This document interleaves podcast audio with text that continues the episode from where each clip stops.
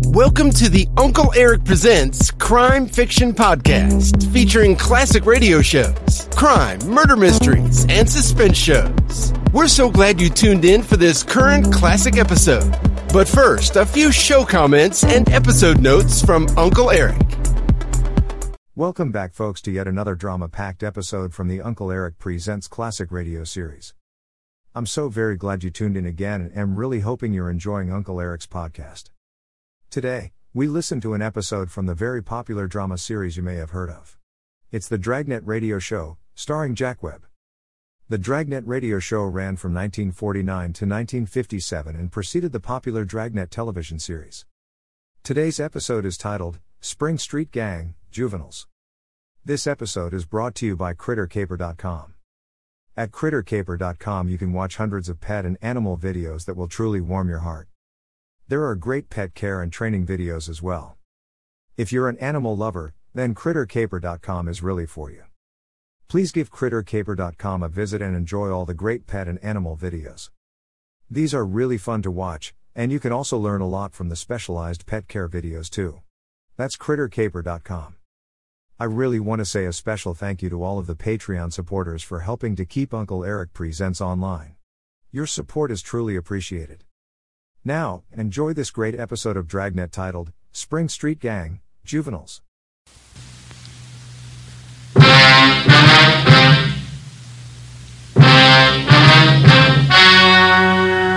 Ladies and gentlemen, the story you're about to hear is true. Only the names have been changed to protect the innocent. Fatima Cigarettes, best of long cigarettes, brings you Dragnet.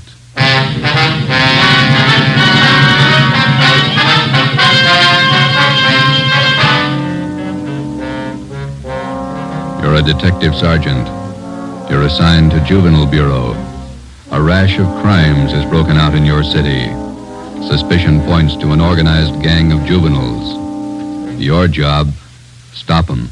Dragnet, the documented drama of an actual crime. For the next 30 minutes, in cooperation with the Los Angeles Police Department, you will travel step by step on the side of the law through an actual case from official police files. From beginning to end, from crime to punishment, Dragnet is the story of your police force in action. It was Sunday, March 27th. It was windy in Los Angeles. We were working the night watch out of Georgia Street Juvenile Bureau. My partner's Ben Romero. The boss is Ed Backstrand, chief of detectives. My name's Friday. I was on the way up from the Juvenile Bureau, and it was 11.25 p.m. when I got to the receiving hospital, room 5, the treatment room. Everything happens on Sunday nights, huh, Joe? Yeah. How's the kid making out, Doc?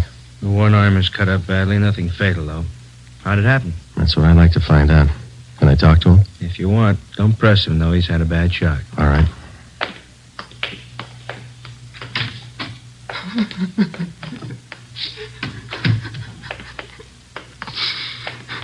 Officer here to talk to you, son. I can't. Tell him I can't talk, please. Just a few routine questions, son.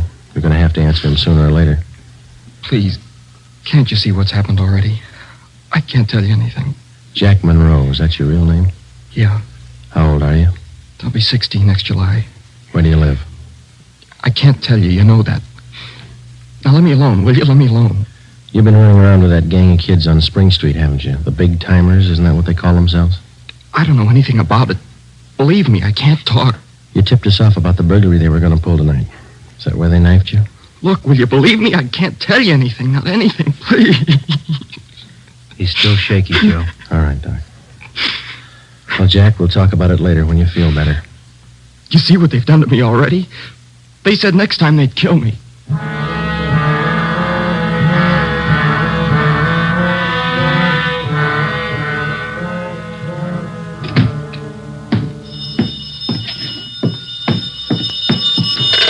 Juvenile Bureau, Friday. Yeah. Yeah, okay, Fred. Goodbye. How'd you make out, Joe? Not very good, Ben. Captain Bowling come in yet? You checked in while you were gone. Wants to see us. Okay. The kid tell you who knifed him? No, I scared him good. He wouldn't tell me a thing. You get a line on the the boy's parents Friday? I got a hold of his father. He's on his way in. How's the boy? Bad knife wounds, nothing fatal. You know the boy? Not till this afternoon, Captain. He tipped us off about a burglary a gang of young kids were supposed to pull tonight. Go through? No, but two hours ago, this Monroe kid was found in a vacant lot down on Olympic, cut up pretty bad. The gang must have pegged him. How long is it going to take you to break that up? We're just starting to get a light on him, Bob. Must be nearly a hundred in that gang. And every one of them working hard. Take a look at the pin map over here. This spot here, look at it. All the jobs pulled during the last month, huh? The last five weeks up to date. Red tabs for burglary, must be more than a hundred. The robberies, green pens, count 'em, leaves 50. There's five more orange ones I added for the weekend, auto thefts. You bet those kids are working hard. We got a lead on him. That's more than we had last week. You have to push it harder. Here's the big reason. This uh, line of pins, brown and black, Purse snatchings. for snatching and rape, 26 of them in the past five weeks. They're pretty well concentrated in one area here. That's right. Now, what's the lead you're working on? It's right there on the pen map, Captain. Well, these two blocks here, Bob, where Franco Alley intersects Spring Street, Well, what about it? well, it's the only clear area for a dozen blocks around. There's not a colored pin on it, you see? Yeah. Now, all the rest of the pins, the robberies, burglaries, attacks, they all seem to branch out from this same spot right here in definite patterns Franco Alley and Spring Street. You figure that's the focal point for the gang. Well, it's got all the marks. For instance? Well, we've been checking that neighborhood for a week. We got it narrowed down to one place, right on the corner of Franco and Spring. What is it? It's a soda fountain. Pretty typical. Only it stays open all night and it gets a pretty good play from kids. It's a regular hangout, Captain. Pretty tough youngsters. None of 'em over 18. Who runs the place? Guy named Eddie Ramsey, small time con man. Had a run in with him when we worked bunco detail. I remember the name. Smart mouth. Tried to give us trouble when we talked to some kids in there last night. He's got a place set up for him in the back of the store, kind of a club room. It sounds like a good lead. What are you doing about it? Well- just a minute. Captain Bowling. Yeah? Who? Yeah, we'll be right down. The Monroe kid, his father's downstairs, cursing every one of us. What's his problem? Can't understand how his boy got into trouble. Come on, Ben, let's tell him.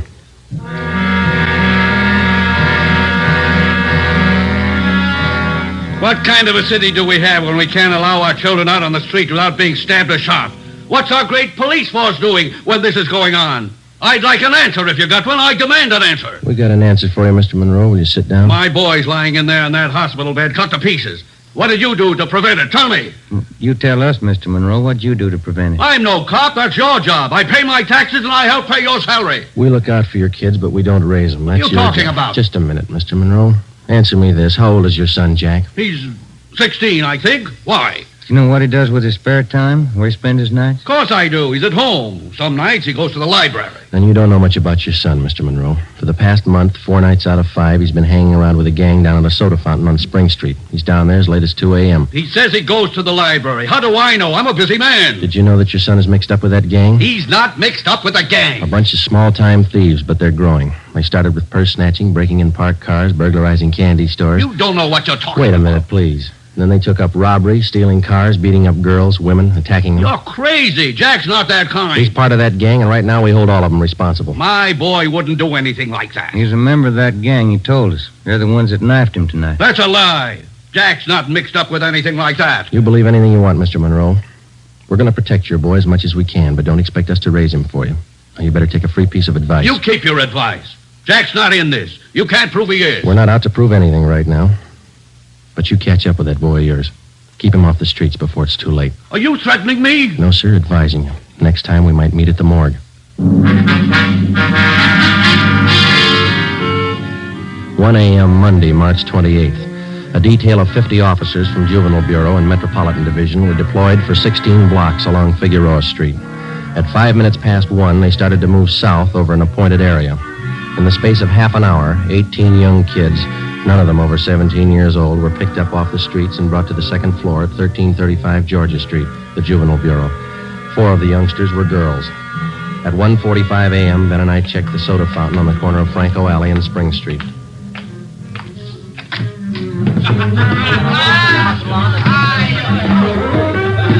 Same bunch, Joe.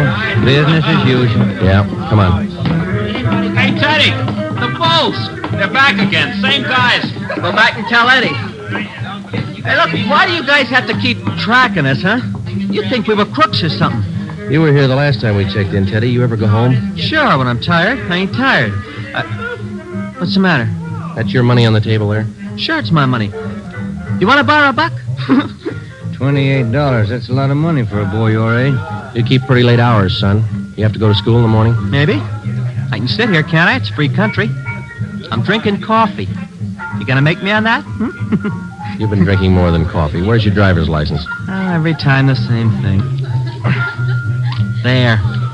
March 10th, 1933, 16 years old. Ah, they giving you trouble, Ted? Eddie's on his way out. What's your name? Jones. Clyde Jones. Huh, Ted? sure. He's got money, too.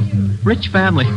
you can save the smart talk, boys. Any of your pals in the back room? Uh, what's the trouble now, Sergeant? How many times a week do we get a checkup? Go ahead, Eddie. Read 'em off. We told you the last time, Ramsey. Clean up your place here, or we'll ride your back till you do.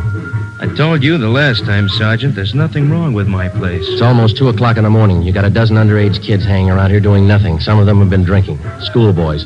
Better to have 'em in here than hanging around outside in the street. I keep an eye on 'em. You're not the guardian, Ramsey. This time of night, they've got no business in here or on the street alone. That's your opinion, huh? That's the law, Ramsey. Now, either you shut down that back room and keep these kids out of here late at night, or we'll go after your license. You don't scare me, Sergeant. you can't prove a thing. A couple of these kids have juvenile records. They're on probation. We can tag you for contributing. You still don't scare me. Now, why don't you leave the kids alone? That's right, Eddie. Read 'em off. Oh. Ben, get Benson and Bell. Roger. If you won't clean up your place, Ramsey, we'll do it for you. Yeah? What are you going to do? We're pulling these boys in, all of them.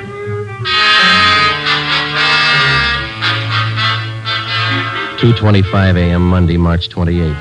The dragnet operation had netted thirty juveniles, twenty-six boys, four girls. Twenty-four of the children were between the ages of sixteen and seventeen. They were lodged in the assembly room at the Georgia Street Juvenile Bureau. The other half dozen were 13 and 15 year olds. They were taken to the juvenile hall at 1369 Henry Street. At 2:43 a.m., we met with Captain Bowling. They're all checked in, 30 of them. All right, in the morning we filed petitions to have every one of these cases brought to the attention of the juvenile court. Make a note of it. Okay, Bob. For the kids with records, ask for detention from the probation department. Right. We'll call their parents in the morning. Call them now. They've got some explaining to do. By 6 a.m., all but three of the children's parents had shown up. To most of them, it was nothing new. Their kids had been there before, they'd be there again. They took the lecture from the juvenile officers calmly. As long as it didn't mean trouble for them, they wouldn't worry. When they got their children home, they would reprimand them, not for running the streets, but for being picked up by the police. Ben and I had seen the cycle of the young criminals start before, a hundred times over. It had a lot of different endings, most of them sour. During the next week that followed, we booked an average of a dozen juvenile delinquents every night. The clampdown continued, so did the crime wave. Ten burglaries, four robberies, eight car thefts, six purse snatchings, three assaults on women. One week's work. Picked up a new angle on Ramsey today, Captain. He might be fencing for the gang. Who gave you the tip off? One of our informants. Ramsey's brother lives out in the valley. He's supposed to be pushing this stuff. You check him out? Yeah, couldn't get a thing on him. Well, that might explain what attracts the kids to that soda fountain. It explains those $20 bills the kids are flashing. They steal and rob, and then they sell the loot to Ramsey for nothing. Another thing. Ramsey keeps his place open all night, and there's no reason to. He doesn't get that much trade. It's only from the young gang that hangs around there. You question the kids. How do they account for having all that money? Well, most of them say Ramsey lends it to them. They say they pay him back a little at a time. I think he's fencing for the kids. If you tried to get his license, No luck, Captain. We can't prove a thing against him. then we'll do it the hard way. Sweat it out. That night, we drove out to Ramsey's soda fountain and asked him again to clean up his place, to keep the young kids out after 10 o'clock at night, to stop lending them money. He refused. There was nothing we could do. His business was a public place. He could not be held responsible for any of his patrons. In the next 10 days that followed, Ben and I haunted the sidewalk outside the soda fountain. We questioned every youngster as they entered and left. We made more than a dozen arrests. Many of the kids had been drinking heavily. We found some of them under the influence of narcotics. But Ramsey was still in the clear. The crime wave continued sporadically. Ben and I waited for our chance. It was a long time coming. Thursday, April 14th, we had dinner at Johnny Cokin's place, and it was 10.35 p.m. when we checked back in at the office. Hot shot. Grab it, Joe. Yeah. A terminal on Market Street, a 459 and shooting. A terminal on Market Street, a 459. Let's go.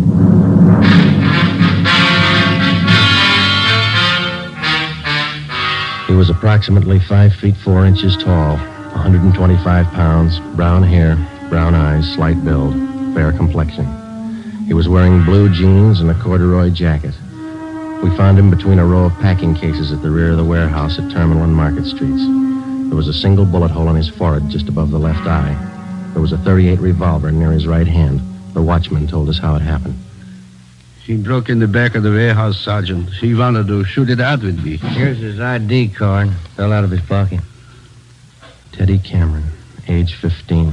Dear God, a kid. I didn't know, Sergeant. He didn't either. He thought he was grown up.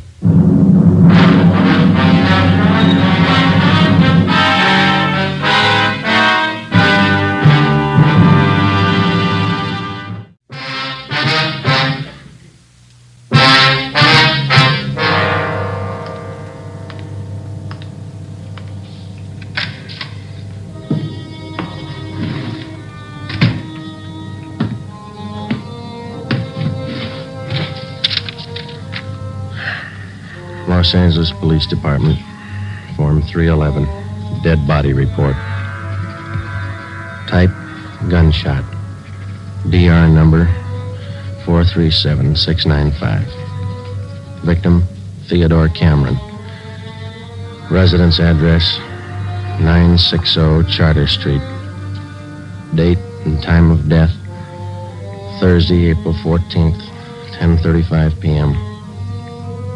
Place Terminal and Market Streets, South State Warehouse.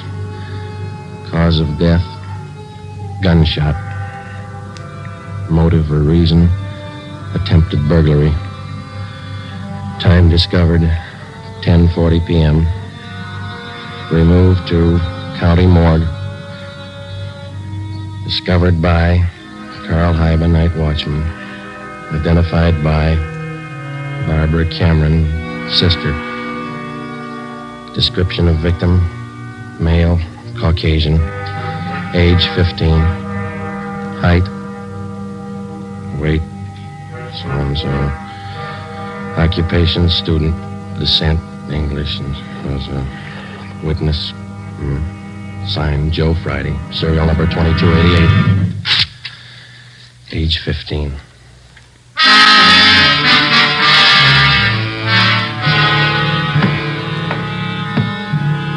Ready, Joe? Hmm? And Cameron Boy's sister. She's waiting in Oh. the next room. Yeah. Now let's go. She taking it hard? Yeah? Morning, Miss Cameron. Good morning. We won't keep you long. Just a few routine questions. Yes, all right. Miss Cameron, how many are there in your family? There were three of us Teddy, Mike, and me. Mother and father are dead. I work. Teddy and Mike go to school. I mean, Mike does. How old is your brother Mike, Miss Cameron? He's 14. You're the sole support of your two brothers. Yes. Do you have any idea who the boys were your brother Ted used to run around with? I don't know them by name. I remember seeing a couple of them once or twice. Mike would know, I think. He and Ted were pretty close, brothers. Do you know if Ted mixed with a gang of kids down on Spring Street? Maybe Mike would know that. Sergeant Teddy wasn't a bad boy. He wasn't a bum. None of us are. I tried to raise the boys like Ma told me. Wasn't easy. We made out. Yes, I understand, Miss Cameron. My salary didn't have too much, but we got by. Yeah. I figured on getting married. I'm 31. It'd be good for the boy, especially Teddy. He's dead, isn't he? Yeah. I couldn't be in two places at once. Hold a job and watch the kids. But that's why I thought maybe a husband. I'm sorry to press, Miss Cameron. Do you think your brother Mike can tell us about that Spring Street gang? Now, Mike could know. Where can we find him? Staying at a friend's house. I got the address in my bag. Here. That's 2514. I don't write numbers too well. Thank you, Miss Cameron. You've been very helpful. I'll get somebody to drive you home. Or do I have to go? Would it be all right if I just sit here for a while? That's all right. I'm tired. Real tired. 2514 West Serrano Street. That was the address Barbara Cameron had given us. was the home of Mr. and Mrs. Jean Brewer, high school friends of the dead boy's sister. We talked to Mike Cameron. He told us that his brother Teddy had been running around with a gang down on Spring Street. He identified Ramsey Soda Fountain as the hangout. It was 2.25 p.m. when we got back to Georgia Street Juvenile Bureau. That guy. Juvenile Bureau, Romero. Yeah, hold on, I'll call him. You, Joe. Thanks. Friday. Joe, this is Canfield in burglary. Yeah, Homer. You're working that Cameron case, aren't you? Yeah? I just got a report on one you might be interested in, out of the same neighborhood. Distillery prowl. What do you got on it? Looks like a juvenile M.O. They got away with seven cases of Scotch whiskey. Expensive stuff. Okay, we'll hop on it. Bubeck Warehouse, Crocker at 7th.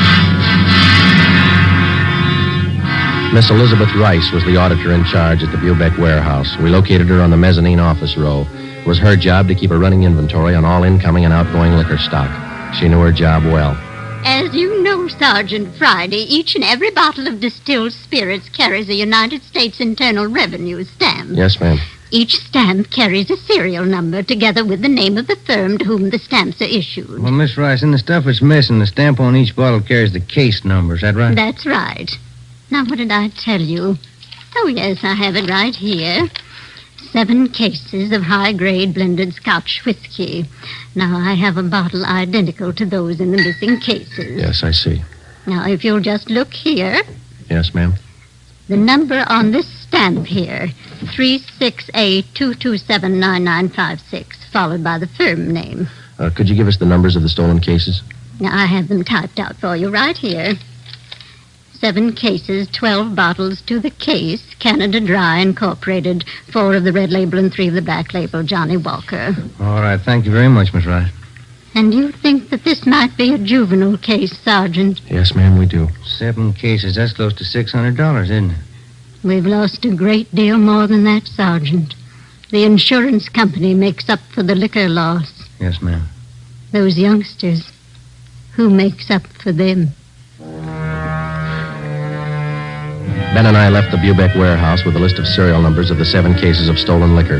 We headed back for the Juvenile Bureau. We figured that there was a strong possibility that the Spring Street gang was responsible for the warehouse liquor theft. How were they disposing of the stolen property? That was the key question we had to answer. Ben and I had a hunch and a tip from an informant that the young gang was operating under the guidance of a fence, a man or woman whose job it is to dispose of stolen property. The gang members were close to Ramsey at the soda fountain. Ramsey was the logical suspect. All right, now suppose they did steal the liquor. Suppose Ramsey's a fence. What's he done with the stuff? I don't think he's turned it this fast, if he's turned it at all. He wouldn't keep it at the soda fountain, no liquor license. And we've been around too much. Wouldn't keep it in his house. He lives in the rear of the fountain. It's too hot. Only leaves one other location that we know about. His brother's place in the valley. It was five minutes to ten when we turned left off Ventura Boulevard onto Sepulveda. Ramsey's brother had a small farm about a mile and a half off the highway. It was a modest white frame house planted squarely in the center of an acre of ground. An unpaved driveway led off to the left of the house to the garage. Pull up here, huh? Yeah, okay. Yeah, it looks kind of quiet, no lights. Let's go.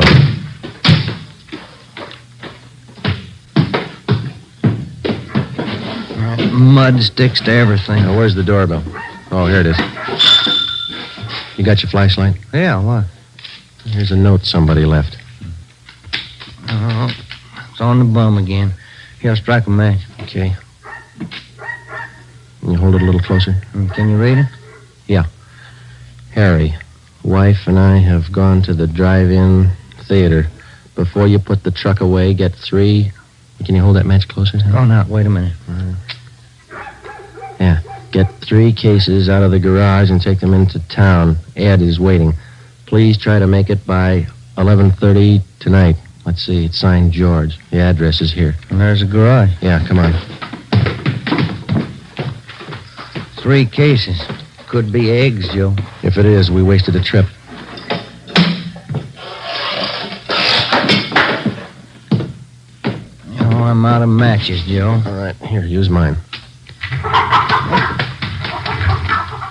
What was that? Uh, Checking. Come on. See anything? Hmm, No, There goes the light. Just a minute, I'll strike another one. you can save your matches. We found it. We found five cases of Scotch whiskey on the floor of the garage. We checked the serial numbers against the warehouse list. They matched. We went back to the car and called communications. We had an immediate stakeout placed on George Ramsey's place, and then we headed back for the city. It was 11:20 p.m. when we got to the address we found on the note. Oh, it's about time, Harry. Hello, Ramsey. We can do without the music. What's your problem this time? You're almost out of scotch, Ramsey. Serial numbers check out, Joe. Sorry I can't offer you a drink. We're too old to drink here, aren't we, Ramsey? Where's your phone? You want to invite somebody? You can see we're out of booze. You got a phone? In the hall. Ben, call the office. Yeah. All right, what's it all about? We've been out to your brother's place. What happened to the other two cases? You drink 'em here? I gave it to the kids. What are you looking at me like that for, Sergeant? Anything wrong, Eddie? Party's over, kid.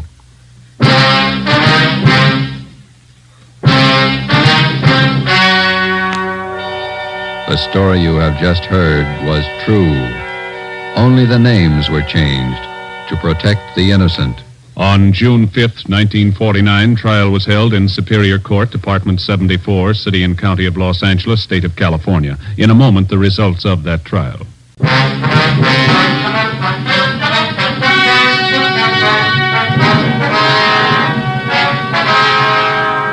Edward and George Ramsey were tried and convicted in Superior Court of receiving stolen property. After serving their terms as prescribed by law in the state penitentiary, they will be returned to the county jail where they will serve a one year term for contributing to the delinquency of minors. You have just heard Dragnet, a new series of authentic cases from official files. Technical advice for Dragnet comes from the Office of Acting Chief of Police W.A. Wharton, Los Angeles Police Department. I hope you enjoyed this latest Uncle Eric Presents episode. Stay tuned for the next exciting episode. Please check back often and make sure to subscribe to my podcast so you won't miss the new exciting episodes. In the meantime, scroll up or down to find other exciting episodes to listen to. Don't forget to visit UncleEric.com to see and listen to all the program categories and episodes. There are also hundreds of the old classic crime and detective television show episodes you can watch as well. They're a hoot to watch. That's UncleEric.com. If you like this episode, please consider buying Uncle Eric a cup of coffee at the support link below. Thanks a million. Thanks for stopping by. Bye bye for now.